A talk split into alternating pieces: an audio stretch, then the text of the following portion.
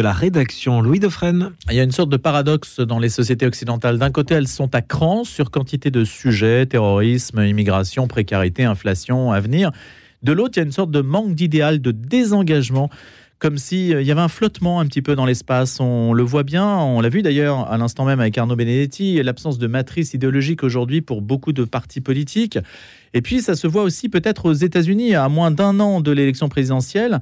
On assiste à des répliques un petit peu curieuses. Par exemple, Liz Cheney qui nous dit qu'un retour au pouvoir de Donald Trump sonnerait le glas de la démocratie américaine et que l'Amérique avance en somnambule vers une dictature. Rien que ça. Et c'est quand même très étonnant d'entendre cela dans la voix du euh, l'un des porte-voix des Républicains qui est opposé donc au milliardaire qui va se représenter. Nicolas Mirkovic connaît bien les États-Unis. Il y a vécu. Il connaît bien aussi la question ukrainienne et d'avant le conflit euh, dont nous parlons, dont les médias ont, beaucoup parlé, mais il y avait toute une première phase de ce conflit dont il parlait extrêmement peu, et, et lui l'a bien fréquenté en qualité d'humanitaire. Il a passé plus de 15 ans d'ailleurs d'engagement dans des missions humanitaires en Europe et puis aussi donc États-Unis, Ukraine et puis réflexion sur l'Amérique précisément autour de cet ouvrage qui s'appelle l'Amérique Empire. Alors il y a peut-être un jeu de mots, euh, empire euh, au nom d'impérial hein, et pas empire en deux mots comme si les choses s'aggravaient, mais peut-être on, va lui poser la question. C'est aux éditions Temperus et c'est une histoire américaine revisitée à l'aune de ce qu'est l'Amérique qui ne cesse de nous interroger. On peut dire d'ailleurs que l'Amérique a une relation très ambivalente avec nous. Il y a un anti-américanisme assez fort en France, de droite et de gauche mais il y a aussi une volonté d'indépendance à l'égard de l'Amérique qui nous permet aussi peut-être euh, de fortifier un regard intéressant sur elle. Bonjour Nicolas Mirkovic. Bonjour. D'où vient l'idée de s'interroger sur cette Amérique dont nous attendons peut-être un peu trop?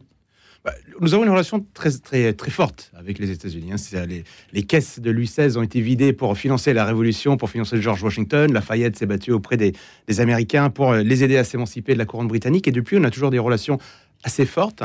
Et j'ai commencé à m'interroger euh, sur les États-Unis. Alors, j'y ai vécu, comme vous le disiez, je connais, bien le pays. Euh, lors des guerres de 1990 en ex-Yougoslavie, je suis aussi d'origine yougoslave par, euh, par mon, père, et je ne comprenais pas ce rôle important des États-Unis dans une guerre entre Européens, en tout cas dans un, conflit entre Européens. Et je me suis rendu compte qu'il y avait aussi une face un peu moins euh, agréables à ces États-Unis qu'on aime. On aime la musique, on aime la défense. Donc à l'époque, c'était Clinton, Albright. Exactement, c'était Clinton, Albright, on est dans les, années 90. Et, cette volonté de, ramener la guerre en Europe, on nous avait dit que l'Europe, devait nous défendre euh, de la, de la guerre. Et c'est une idée qui était importante. Les, les Européens ont cessé de se faire la, la guerre entre eux. On n'a pas réussi à trouver de solution entre Européens. Et on a suivi les États-Unis dans cette guerre qui a détruit la Yougoslavie, donc le, pays dont j'avais la, nationalité. Et je me suis, j'ai essayé de comprendre pourquoi. Pourquoi est-ce que les États-Unis, mine de rien, on les retrouve dans ces guerres où ils arrivent, ils arrivent avec des armes et puis on voit pas après. Donc j'ai analysé la Corée, le Vietnam, euh, l'ingérence des États-Unis en, en, Amérique du Sud. Et je me suis rendu compte que cette face un petit peu ténébreuse des États-Unis était très présente, euh, était très efficace et que euh, c'est un ami un peu ambivalent parce que c'est, on est très content de, se reposer sur les, États-Unis pour euh, bah, pendant les deux dernières les deux dernières guerres. Pour autant, il y a cette, cette facette des États-Unis où ils veulent contrôler, où ils veulent guider, qui, est contraignant et, c'était assez intéressant après à la lecture des, des mémoires de, enfin d'Alain Perfit et général de Gaulle, quand de se dire que dans les années 60, le général de Gaulle dit que la grande menace pour la France, c'est l'impérialisme américain. Donc il dit ça il y a 60 ans. Je me suis dit, pour ça, ça vaut la peine euh, d'aller un peu plus loin là-dedans et voir quel est euh, cet impérialisme américain Qu'est-il devenu aujourd'hui? Est-ce qu'il s'est aggravé ou pas, euh, malgré la, mise en garde du général de Gaulle? Ça semble être une société très divisée contre elle-même aujourd'hui. Aujourd'hui, les Américains, contrairement au passé, alors il y a toujours eu des divisions comme n'importe quelle société, mais ils sont plus que jamais divisés. Comme l'ensemble de l'Occident, nous aussi, nous sommes, nous sommes divisés sur ce sujet de, de wokisme. Qu'est-ce que c'est qu'un Américain? On en arrive même à la question de qu'est-ce que c'est qu'un homme? Qu'est-ce que c'est qu'une femme? Qu'est-ce que c'est que le mariage? Ils sont très divisés. Et il y a eu, lors des deux dernières élections présidentielles, deux États-Unis vraiment opposés. Il y a, on se demande même parfois quel est ce socle commun, quelles sont les racines en commun de ces Américains euh, que tout oppose. Je dirais, on peut caricaturer en disant, en disant que c'est plus ou moins les Américains des côtes, Est et Ouest, qui sont riches, qui, ont bénéficié de la mondialisation, qui ont accès aux mers, qui ont accès, et, le reste des États-Unis, de la euh, Bible Belt, du Midwest, jusqu'aux jusqu'aux Rocheuses, euh, qui ont, on a, dont on a l'impression qu'ils sont des laissés pour compte et qui sont plutôt attachés aux, valeurs chrétiennes, qui sont plutôt conservateurs. Et cette Amérique est vraiment divisée. Et on l'a vu lors des, dernières élections, il y avait quasiment des affrontements. On parlait de guerre civile. Les Américains se sont mis, qui sont déjà très armés, se sont mis à acheter encore plus d'armes. et c'est inquiétant. Ça pourrait dégénérer là-bas? Ça pourrait dégénérer ça pourrait dégénérer. Il y a, les Américains sont, sont, surarmés. On a vu que c'était euh, cette opposition, voyez, cette euh, manifestation au Capitole l'année dernière, alors qui n'était pas une prise d'assaut euh, extrêmement violente, enfin qui était quand même un signe qui était assez fort pour les Américains. C'était pas, pas, il y a eu des morts, il y a eu des blessés, c'était pas, pas anodin. Et ça, c'est un petit peu de la, la, la, poudre. Enfin, Donald Trump a-t-il voulu vraiment prendre d'assaut le Capitole? Quelle est votre interprétation? Il a été blanchi là-dedans. Je ne sais pas. Il a certainement joué avec le feu. Lui-même a dit que les élections avaient été truquées. C'est quand même fort quand on, quand on prend du recul. Le président des États-Unis qui dit que les élections qu'il a perdues ont été truquées, c'est un message assez, euh, euh, on va dire, négatif qu'il envoie lui-même à ses propres électeurs, au reste du pays, au reste du monde, sur les élections américaines qui ont été en plus très maladroites. Les élections, ils ont arrêté de compter les bulletins à minuit, ils se sont remis à 6 heures du matin. il y a des morts qui ont voté, il y a des machines qui ont, qui ont imputé des votes d'un candidat à l'autre. Alors, est-ce que c'était suffisant pour faire balancer les, élections? On ne le sait pas, mais c'est clair que pour un pays qui se met en avant comme défenseur de la démocratie, euh, c'était très maladroit. On voit, on voit qu'ils sont fatigués. On voit apparemment, euh, les choses euh, risquent de se répéter. Enfin, ils ne vont pas voter différemment en novembre prochain. Absolument pas. Il y aura toujours des votes par procuration. Il y aura toujours beaucoup de. C'est quand même étonnant de ne pas tirer les leçons du précédent scrutin. Eh bien, c'est très étonnant. C'est très étonnant. C'est comme si la nouvelle administration Biden n'avait pas eu le, pris le recul nécessaire pour se dire le pays va mal, nous sommes divisés, qu'est-ce qu'on va faire pour réconcilier les Américains? Il y a un sujet sur les élections, ça c'est certain, c'était mal fait. Euh, il y a ces, votes par procuration qui gênent beaucoup d'Américains. Est-ce qu'ils étaient obligés de, de, de, de pousser ça? Est-ce qu'ils pouvaient revenir en arrière? On a l'impression que Biden a plutôt mis de l'huile sur le feu plutôt que de chercher. Eh bien, il a tout de suite mis en avant un agenda très anti-Trump. Euh, et il peut être contre Trump, je pense qu'en tant que, euh, on va dire, adversaire politique, mais il y a les Trumpistes derrière cette, euh, euh, ces millions, ces dizaines de millions d'Américains qui votent pour Trump, comment est-ce que Biden, lui, va les prendre? Parce qu'il est aussi le président de tous les Américains. Comment est-ce qu'il va prendre en compte leurs considérations? Comment est-ce qu'il va rassurer et les Américains et le reste du monde sur la fiabilité des voix des Américains? Il s'est mis dans une campagne très wokiste, presque provocatrice. C'est-à-dire qu'au lieu de mettre en avant son agenda pour lequel il a été élu, donc c'est normal, on va dire peut-être par on va dire, euh, progressivement, doucement. Il a été vraiment avec un bulldozer. Et, euh, et, ça, ça n'a fait que euh, aggraver les tensions. entre Américains. Et on voit aujourd'hui une tension très très très forte entre, entre ces, ces deux Amériques qui s'opposent aujourd'hui. Alors Nicolas Mirkovic, on voit aussi des présidents comme le nouveau président argentin utiliser une tronçonneuse pour abattre des ministères qu'il estimait superflus.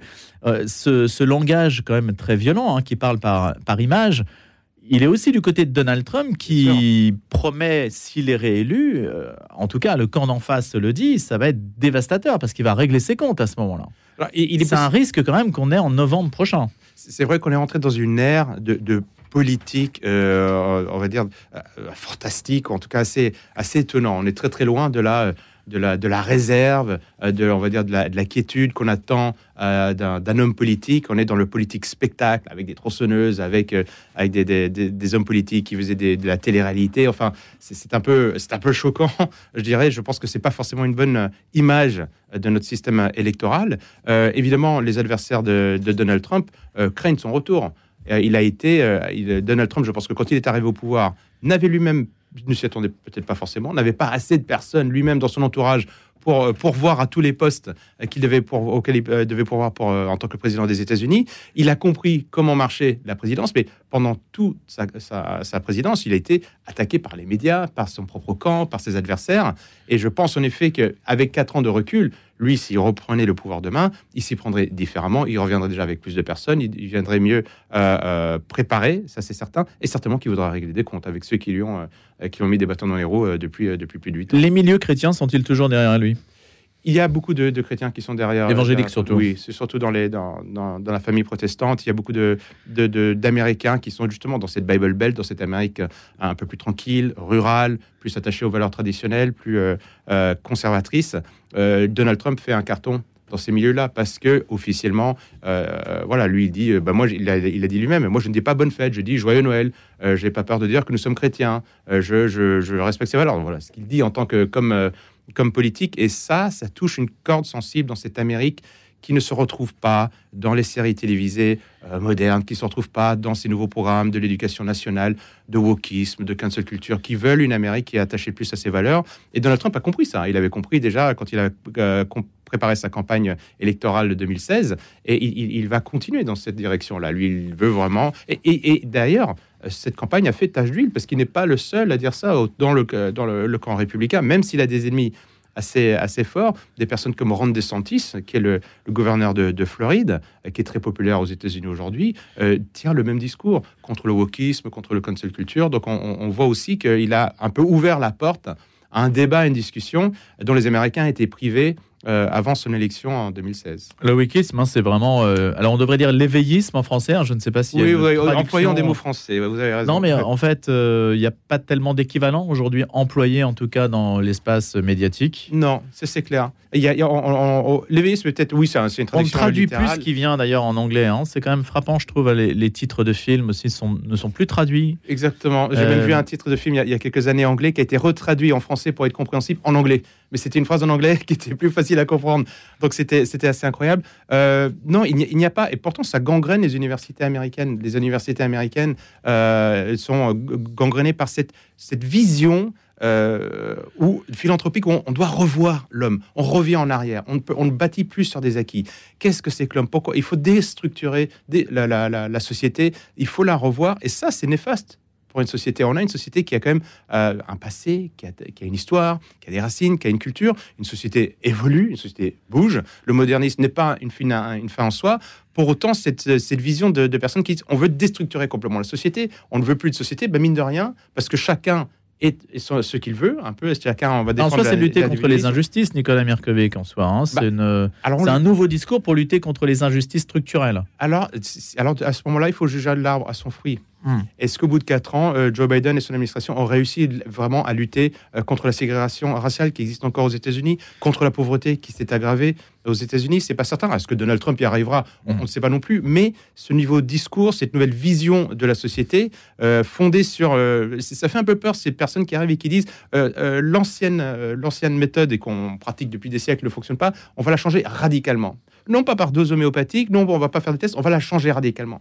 Et ça, aujourd'hui, on, voit que ça divisé la société et on, et on va vers l'anomie, c'est-à-dire qu'il n'y aura plus rien qui va rassembler les personnes dans une société. Or, si on se dit aujourd'hui américain, français, mexicain, euh, euh, congolais, c'est qu'il y a quand même quelque chose entre nous qui nous relie. On a une histoire, on peut avoir une religion majoritaire, on a, on a, une culture. Euh, cette vision de, déstructuration divise les personnes. Et à on n'est que des individus. Alors, si on n'est que des individus, pourquoi vivre en société? Qu'est-ce qui nous relie? Et ça, les Américains sont en train de rentrer dans cette, dans cette, dans cette réflexion qui est pernicieuse parce qu'elle peut signifier à terme l'implosion de la société. Et malheureusement, cette vision, cette, cette façon de penser gangrène également les sociétés, le reste du monde occidental. Alors que dans le reste du monde, il y a plein, plein d'autres, sociétés qui ne se posent absolument aucune question de savoir ce qu'est un homme, ce qu'est une femme, ce qu'est le mariage, euh, qui ne renient pas leur passé et qui, qui vont, qui pour autant euh, vont de l'avant et, font évoluer leur société. Et qui avancent de manière cohérente et méthodique. Tout à fait qui voient euh, l'avenir plutôt favorable. Exactement, et qui sont en train de la construire. En tout cas, au lieu de, garder le, regard fixé dans le rétroviseur en disant qu'est-ce qu'on a mal fait dans le passé, en, train de se battre, euh, battre leur propre couple tout le temps, ils sont en train de construire. Et ils assument leur passé. Oui, dans toute, toute euh, communauté, dans toute nation, il y a des choses positives, des choses négatives. Il faut savoir construire et garder ce qui est positif. Et en tout cas, certainement pas ébranler les structures sur la, lesquelles sont fondées, une société sur lesquelles sont fondées une nation. Ces sociétés chrétiennes, quand même, puisque les États-Unis l'Europe euh, sont quand même issus du christianisme, quoi qu'en disent euh, peut-être certains, aboutissent quand même, c'est quand même curieux ce paradoxe qu'elles aboutissent à des sociétés désespérées. Oui, oui, oui. Il y, a, un grand désespoir. Les taux de suicide sont, sont euh, même très élevés. Les États-Unis, la première cause de, décès aux États-Unis, une des premières causes, c'est la, surdose de drogue. Les opiacés font un, mal terrible aux, États-Unis. Il n'y a plus ce bonheur qu'on aurait pu voir, imaginer avant dans les États-Unis, euh, aux États-Unis ou dans, le reste du monde occidental. Il y a un grand désespoir. On a une société qui va très très vite. Cet individualisme est en train de détruire aussi les liens familiaux, communautaires qui pouvaient exister jadis. Et, à la fin, bah, l'homme se retrouve seul. Et un homme seul qui n'a pas euh, la, vision de Dieu, qui n'a pas la foi en Dieu, forcément, il est triste. Il faut se mettre à la place des personnes qui croient en rien du tout. Euh, on se dit, ben voilà, à quoi est-ce que je sers sur Terre? Bientôt, elle va être terminée. Je n'ai rien pour moi. Je n'ai même plus de lien euh, avec euh, le reste de la société. Et c'est ce qui explique que beaucoup de personnes, des, des, millions d'Américains, euh, tombent dans la drogue. Et il y a des, centaines de milliers de, de morts aux États-Unis à cause des surdoses de drogue. Parce qu'en plus, maintenant, il y a beaucoup de produits qui arrivent sur le marché, qui sont des, produits de synthèse, des produits extrêmement puissants. On veut toujours plus. Et ça, ce sont les, les signes d'une société malade.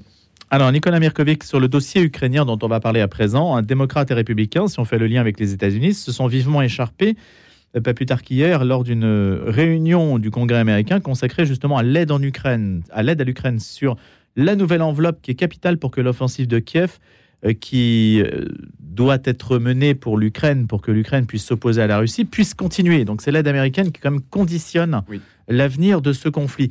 Est-ce qu'il y a aujourd'hui D'abord, est-ce qu'on a des nouvelles de ce qui se passe réellement sur ce conflit? Déjà sur le nombre de morts, de familles endeuillées, c'est semble-t-il très élevé aussi du côté ukrainien, oui. où on recrute maintenant des tranches d'âge euh, qui normalement ne vont pas euh, sur le front. Oui, la, situation est grave. La situation, elle, est terrible. Alexei Orestovitch, qui est l'ancien conseiller de Vladimir Zelensky, parle, lui, de 200 à 300 000 Ukrainiens morts. Côté russe, on parle, selon les chiffres, entre 30 000 et 100 000. Ce sont des chiffres qui sont, qui sont, euh, qui sont immenses. Euh, Côté russe, dix fois moins. Oui, c'est d'après des, chiffres qui sont plus même pas des, chiffres officiels russes. Je pense que les chiffres officiels russes sont, sont encore plus faibles. Donc, il y a, y a, mais c'est normal, malheureusement, parce que les Russes envoient une armée de professionnels. Alors que justement, les Ukrainiens se battent avec des conscrits. Il y a eu plusieurs vagues de recrutement de conscrits, de personnes qui ne sont pas des professionnels du combat. Les situations sont très difficiles en ce moment. On a des, on a des, températures négatives. L'automne, c'est, j'ai presque envie de dire la Bérésina, même si c'est pas tout à fait la même, le, même coin. Euh, il, y a la boue, il fait froid. Euh, il y a eu des invasions, plusieurs camps qui ont été infestés de, souris, de rats. Enfin, les, vidéos qu'on voit des, soldats est terrible. Un soldat professionnel a plus de facilité, même si côté russe, il y a des soldats professionnels qui sont soldats depuis très peu de temps, euh, on, sont plus formés à ça que quelqu'un qui était la veille euh, étudiant euh, de boucher, euh, professeur, et qui se retrouve avec une, avec une mitraillette à manier des armes qui sont en plus des armes qui, proviennent de, l'OTAN et qui chacun a une, manière d'être utilisée différente. Valérie Zaloujny, qui est le commandant-chef des forces ukrainiennes, a écrit un article très intéressant, malheureusement qui n'a pas été relayé beaucoup dans la presse française. il a écrit dans The Economist sur la situation et il parle de, de, l'impasse. La contre-offensive ukrainienne euh, n'a pas fonctionné. Zelensky a dit il y a encore quelques jours que la contre-offensive n'a pas atteint les résultats espérés. Et non seulement les Ukrainiens, l'armée ukrainienne n'a pas atteint les, résultats, mais elle est en train de perdre. En ce moment même, là où nous parlons, dans une guerre, tout, peut encore arriver, elle était en, train de, reculer sur plusieurs positions importantes de la ligne de front et donc se voit il y, a des conflits. Les, euh, le, dont je parlais il y a quelques instants, est en conflit quasiment ouvert avec Zelensky. Il y a des différends importants au sein même de l'administration ukrainienne, et, ce, qui n'est pas bon pour l'unité de, du reste de l'Ukraine, parce que quand ils commencent à se chamailler publiquement entre eux, Alexei Arestovitch, justement l'ancien conseiller, ne cesse de critiquer euh, Zelensky. Il y a eu le, maire de, Kiev, Valéry Klitschko, qui a parlé de l'autoritarisme de, Zelensky sans le. Il a dit l'autoritarisme d'un, mais il montrait Zelensky du doigt. C'est exactement ce qu'avait dit Arestovitch. Donc on voit que le, le camp autour de Zelensky est en train de se, se dissoudre. Et les États-Unis et le reste de l'Occident euh, commencent à craindre parce qu'ils se disent au bout d'un moment, bah, si la contre-offensive dans laquelle on a versé des, milliards de dollars, hein, je pense que l'aide occidentale à l'Ukraine dépasse les 200 milliards de dollars, ce qui est beaucoup beaucoup d'argent. C'est euh, il faut une rallonge encore? Et de combien? Alors Zaloujny dit lui, lui, il faut beaucoup, il faut beaucoup. Aujourd'hui, avec le, avec ce qu'ils reçoivent, et ce n'est pas assez. Alors il y a deux questions. Il y a le matériel qui doit arriver. Alors on voit que ce matériel n'est pas aussi performant qu'il espérait. Il y a des, tanks qui doivent être nettoyés tous les deux jours. Alors quand vous êtes dans la boue en train de vous battre, c'est normal. Le, tank, vous pouvez pas le nettoyer tous les, tous les deux jours. Et, euh, on, ne sait pas exactement, mais Zelojny parlait de, vraiment de, de, beaucoup, beaucoup de matériel. Et alors si vous avez besoin de beaucoup de matériel, mais qu'en même temps vous avez des conscrits, mais ça prend beaucoup de temps. Et donc, je pense qu'aux États-Unis et dans la presse anglo-saxonne, on voit, et dans la presse officielle, que ce soit The New York Times, The Washington Post, euh, The Economist, euh, Politico, on, voit de plus en plus de voix de personnes qui se disent bon, là, il faudrait peut-être s'arrêter. Il est peut-être temps de se remettre à la table de. Mais s'arrêter, qu'est-ce que ça veut dire? Ça veut dire que la Russie avalerait l'Ukraine ou qu'elle resterait là où elle est? il faudrait, il faudrait négocier dans les, euh, il faudrait négocier avec la Russie. En tout cas, c'est une voix qui sort de plus en plus. Au bout d'un moment, il faut s'arrêter. Qu'il vaut mieux peut-être s'arrêter maintenant où la Russie a récupéré quatre régions à l'Ukraine plutôt que d'attendre que la Russie pousse et éventuellement aille jusqu'au Dniepr, aille jusqu'à Kiev. Je ne pense pas que la Russie irait jusqu'à l'Est ukrainien, qui est, vraiment radicalement opposé à, Moscou, mais on sait que la Russie a de la sympathie. Il y a beaucoup de personnes d'Ukrainiens qui sont sympathiques à la, Russie, enfin, qui, ont une, qui, ont euh, qui sont pro-russes dans l'Est de l'Ukraine. Et certains à Washington se disent qu'il vaut mieux peut-être discuter maintenant avant que, euh, que, le, que, la, ce, se transforme en très grande victoire pour la Russie parce que c'est un peu. Et Joe Biden pourrait le faire ou faudrait, si jamais il y a une alternance euh, aux États-Unis, une alternance politique, ça serait moins bon pour l'Ukraine, enfin en tout cas pour le pouvoir ukrainien actuel. Et est-ce que Joe Biden pourrait prendre la main? Alors c'est difficile. Biden est dans une situation très difficile. On va rentrer dans cette euh, campagne de cette dernière année, enfin de cette 2024 d'élection présidentielle. Biden, pour l'instant, est euh, officiellement candidat des démocrates. Est-ce qu'il sera le candidat officiel? On le saura l'été prochain. Euh, il a la guerre en Ukraine qui marche pas comme il le voulait, qui est en train même de faire, euh, qui, est, en train de se retourner presque contre lui, parce que du coup, si Zelensky perd en Ukraine, c'est une défaite aussi des États-Unis qui ont quand même beaucoup aidé l'Ukraine dans cette guerre contre la, la Russie. Il y a la guerre au Moyen-Orient et qui est très compliqué, qui est difficile, de nouveau des milliers de morts. Les États-Unis ont été omniprésents au Moyen-Orient, avec entre Israéliens et Palestiniens, il y a les accords de Camp David, les accords d'Oslo. On voit que malgré ces accords, la, main américaine n'a pas réussi à mettre tout le monde autour de la table, à trouver une situation pacifique euh, au Moyen-Orient. Donc il a ces guerres à l'étranger, il y a la tension avec la Chine euh, autour, de, autour de Taïwan et autour notamment de, Taïwan est un n'est pas le véritable sujet. Le véritable sujet, c'est la, concurrence industrielle, la fabrication des, hmm. des, microprocesseurs à basse nanométrie. Euh, Biden rentre là-dedans avec une situation américaine, comme on le disait tout à l'heure, d'Américains divisés les uns contre les autres, d'inflation qui reste toujours élevée, de, euh, de et, et, en même temps, on voit bien qu'il y a une partie du monde qui échappe aux États-Unis, qui veulent plus. Mais les Européens qui n'ont pas de voix propre sur le sujet. Hélas. Je en tout cas, sur le sujet ukrainien, même s'il y a une unanimité, apparente unanimité. Oui. Euh, il y a la question de savoir s'il faut continuer à payer, à soutenir l'Ukraine indéfiniment. Exactement. Je pense qu'il faut prendre du recul. Ça coûte beaucoup d'argent aux contribuables européens pour un résultat qui n'est pas celui espéré. Euh, au bout d'un moment, il faut savoir discuter. Moi, je, je, suis, je fais, comme on le disait tout à l'heure, beaucoup d'humanitaire. Je connais très bien ces régions là-bas, euh, que ce soit les, pro-russes ou les pro-ukrainiens. Les, les, personnes souffrent. Et en tant qu'Européens, en tout cas, si on veut une nouvelle architecture de la paix en Europe et qu'on croit dans ce projet européen, il est important de négocier la paix très rapidement.